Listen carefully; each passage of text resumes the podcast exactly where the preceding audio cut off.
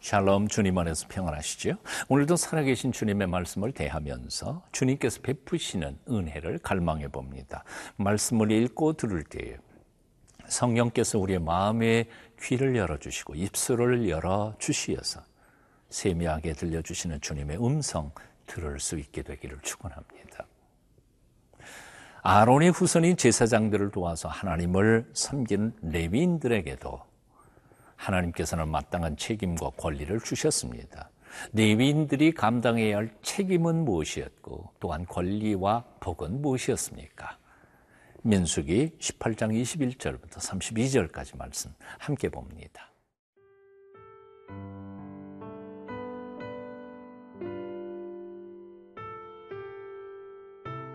민수기 18장 21절에서 32절 말씀입니다. 내가 이스라엘의 11조를 레위 자손에게 기업으로 다 주어서 그들이 하는 일, 곧 회막에서 하는 일을 감나니 이후로는 이스라엘 자손이 회막에 가까이 하지 말 것이라 죄값으로 죽을까 하노라. 그러나 레위인은 회막에서 봉사하며 자기들의 죄를 담당할 것이요. 이스라엘 자손 중에는 기업이 없을 것이니 이는 너희 대대의 영원한 율례라. 이스라엘 자손이 여호와께 거제로 드리는 11조를 레위인에게 기업으로 주었으므로 내가 그들에 대하여 말하기를 이스라엘 자손 중에 기업이 없을 것이라 하였노라. 여호와께서 모세에게 말씀하여 이르시되 너는 레위인에게 말하여 그에게 이르라. 내가 이스라엘 자손에게 받아 너희에게 기업으로 준 11조를 너희가 그들에게서 받을 때에 그 11조의 11조를 거제로 여호와께 드릴 것이라. 내가 너희의 거제물을 타작마당에서 드리는 곡물과 포도즙 틀에서 드리는 즙같이 여기리니 너희는 이스라엘 자손에게서 받는 모든 것의 11조 중에서 여호와께 거제로 드리고 여호와께 드린 그 거제물은 제사장 아론에게로 돌리되 너희가 받은 모든 헌물 중에서 너희는 그 아름다운 것 곧 거룩하게 한 부분을 가져다가 여호와께 거제로 드릴지니라. 이러므로 너는 그들에게 이르라 너희가 그 중에서 아름다운 것을 가져다가 드리고 남은 것은 너희 레위인에게는 타작마당의 소출과 포도즙 틀의 소출같이 되리니 너희와 너희의 권속이 어디서든지 이것을 먹을 수 있음은 이는 회막에서 일한 너희의 보수임이니라. 너희가 그중 아름다운 것을 받들어 드린즉 이로 말미암아 죄를 담당하지 아니할 것이라. 너희는 이스라엘 자손의 성물을 더럽히지 말라. 그리하여야 죽지 아니하리라. 이스라엘 백성들이 가나안 땅에 들어갈 때 하나님께서는 모든 지파에 땅을 분배해 주셨습니다. 물론 한 지파만 빼고요. 레위 지파에게는 아, 땅을 분배하지 않으시고 다만 그들이 거주할 수 있는 어, 주거를 위한 땅만 48개 성읍을 주셨습니다. 그렇게 하신 이유는 레윈들로 하여금 먹고 사는 문제에 집착해서 하나님을 섬기는 데에 방해가 되지 않도록 하기 위하여 그들의 모든 필요를 하나님께서 친히 어, 기업이 되셔서 공급해 주시겠다고 하는 하나님의 섭리와 뜻 때문이었습니다.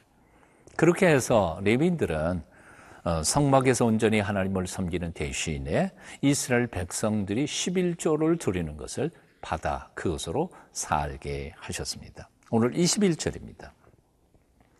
내가 아, 이스라엘의 11조를 레위 자손에게 기업으로 다 주어서 그들이 하는 일, 곧 회막에서 하는 일을 갚나니. 24절도 같은 말씀을 합니다. 이스라엘 자손이 여호와께 거제로 드리는 11조를 레위인에게 기업으로 주었으므로 내가 그들에 대하여 말하기를 이스라엘 자손 중에 기업이 없을 것이라 하였노라. 아멘.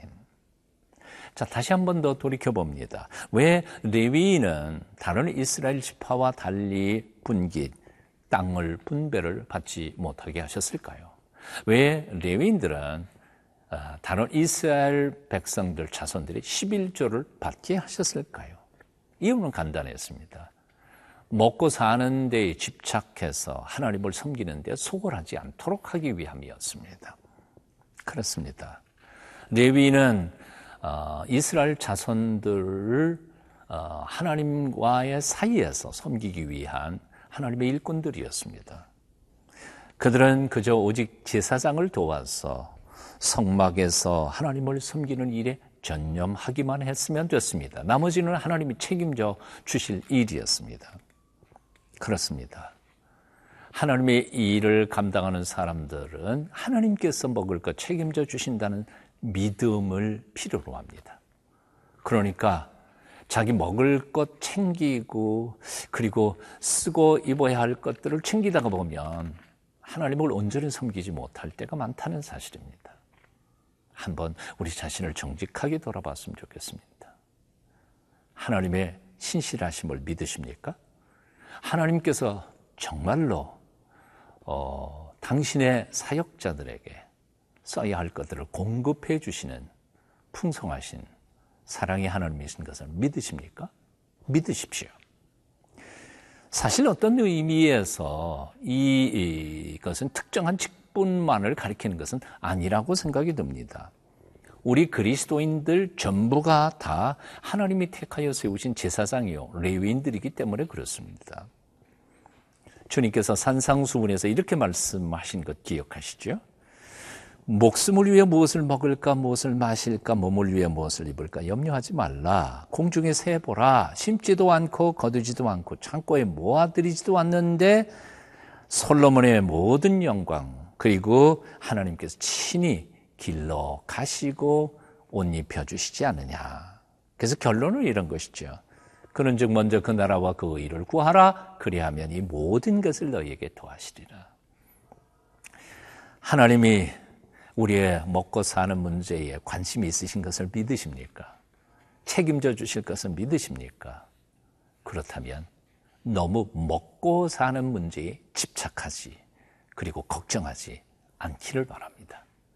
먼저 그 나라와 그 의를 구하며 하나님의 말씀대로 살려고 애쓰고 노력할 때 하나님께서 때를 따라 먹을 것, 쓸 것을 채워 주실 줄 믿으십시오.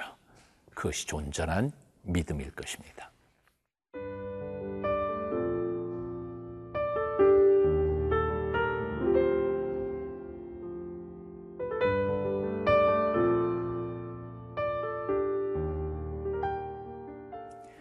레위인들은 자기 땅에 한 평도 없었음에도 불구하고 하나님께서 먹여주시고 입혀주셨습니다. 왜냐하면 하나님께서 친히 그들의 기업이 되셨기 때문이었습니다. 그러므로 그들은 기업이 없어도 먹고 사는 문제에 걱정할 필요가 없었습니다. 오직 그들은 하나님과 이스라엘 공동체 안에서 어떻게 더 잘 섬길 것인가를 어, 어, 노력하고 걱정만 하면 됐습니다. 이제 그럼에도 불구하고 그들에게도 물질적인 의무가 아주 없었던 것은 아니었음을 봅니다. 이스라엘 백성들에게서 받은 11조를 또다시 하나님 앞에 11조를 내서 바치는 것이 의무였습니다. 이를 본문은 11조의 11조라고 표현하고 있음을 봅니다. 25절 26절입니다. 여호와께서 모세에게 말씀하여 이르시되 너는 레위인에게 말하여 그에게 이르라 내가 이스라엘 자손에게 받아 너희에게 기업으로 준 11조를 너희가 그들에게서 받을 때에 그 11조의 11조를 거제로 여호와께 드릴 것이니라. 자, 11조가 무엇일까요? 11조에 대한 개념을 오해하는 성들이 가끔은 있습니다. 10분의 1은 하나님 것이고 10분의 9는 내 것이니까 10분의 9는 내 마음대로 써도 된다고 착각하는 것이죠. 그러나 11조의 정신은 그렇지 않습니다. 10분의 수입의 10분의 1만 하나님 것일까요? 아닙니다. 10분의 10이 모두 다 하나님 것입니다. 왜냐하면 그것을 소유하고 있는 내 목숨 자체가 하나님 것이기 때문입니다. 어리석은 부자 농부에게 하신 하나님의 말씀을 기억하십니까? 이 어리석은 자야. 오늘 밤 내가 내 영혼을 도로 찾으리니 그러면 내가 예비한 그 모든 것이 다 누구의 것이 되겠느냐? 그렇습니다. 오늘 밤 우리의 영혼이 떠나가면 내가 소유한 모든 어, 소유물들이 사실은 내 것이 아닙니다. 그렇게 생각해 보면 10의 10 모두가 다 하나님 것이고요. 하나님의 은총 없이는 우리가 얻을 수 없었던 것들입니다. 그러므로 11조란 무엇입니까? 10의 10이 다 하나님 것이지만 하나님께서 은총으로 10의 9는 내가 자유롭게 쓰되 물론 하나님의 뜻 안에서 10의 1은 모든 것의 주인이신 하나님 앞에 소유권을 인정하는 행위로 최소한의 헌신으로 10의 1조를 드리게 하신 것이었습니다. 바로 이런 점에서 10의 1조, 11조는 감사의 제물입니다. 나에게 생명 주신 하나님, 나로 하여금 필요를 채워 주셔서 어, 하나님의 뜻을 이루어 가는 생애를 살게 하신 하나님께 감사하는 예물이 10의 1조입니다. 이런 점에서 레윈들도 예외는 아니었습니다. 레윈들도 물론 이스라엘 백성들의 11조를 받아 살고 있지만 아, 자신들을 하나님의 일꾼으로 세워주신 것에 대한 감사. 이스라엘 백성들 모두가 다 땀 흘려 봉사하고 일해서 바친 그 예물의 일부를 어, 나의 삶의 영역에서 쓰면서 살아갈 수 있는 어, 그 사역에 대한 감사, 감사의 제물로 하나님 앞에 11조의 11조를 드릴 수, 드려야만 했던 것입니다. 자, 이제 묻습니다. 여러분들은 요즘 11조를 어떤 정신으로, 어떤 마음으로 들으십니까? 그리고 삶을 참으로 감사하며 하나님께 기쁨으로 바쳐드리면서 살아가고 있습니까? 깊이 생각하며 참으로 의미 있고 감격적인 크리스천의 삶을 살게 되시기를 축원합니다. 기도하겠습니다. 우리에게 사명 주신 하나님을 찬양합니다. 사명을 감당하는 자들에게 모든 필요를 채우시며 복 주시는 것도 감사합니다. 어떤 처지, 어떤 환경에서도 주님 베풀어 주신 모든 것에 감사하면서 아, 하나님 앞에 살아가는 믿음의 사람들 되도록 우리를 붙잡아 주시옵소서. 예수님의 이름으로 기도하옵나이다.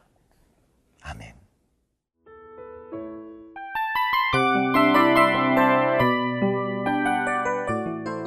이 프로그램은 청취자 여러분의 소중한 후원으로 제작됩니다.